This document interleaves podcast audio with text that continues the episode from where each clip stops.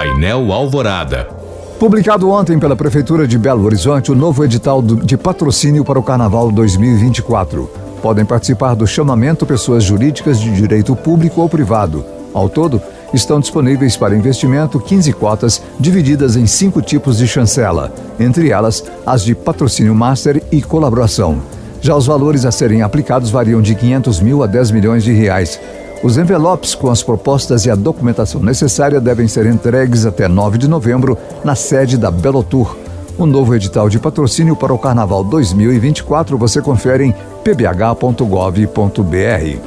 A FIENG, Federação das Indústrias do Estado de Minas Gerais, promove até amanhã em Belo Horizonte o Imersão Indústria 2023 o evento reúne especialistas e profissionais para debater temas estratégicos nos negócios, como energia, meio ambiente, impactos tributários e gestão. A programação tem ainda dezenas de palestras e espaço de networking. O Imersão Indústria 2023 é realizado no Minas Centro e ingressos podem ser adquiridos por meio da plataforma da Simpla a partir de 75 reais. Mais informações no site da FIENG. A arrecadação de impostos e outras receitas federais somaram 174,3 bilhões de reais em setembro, informou ontem a Receita Federal. O número representa retração de 0,34% em relação ao valor apurado no mesmo período do ano passado. Segundo o relatório, o resultado foi influenciado por alterações na legislação tributária e por pagamentos atípicos.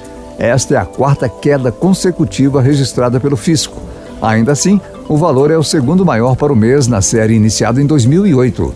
Com o resultado de setembro, a arrecadação federal soma 1,6 trilhão de reais no acumulado do ano.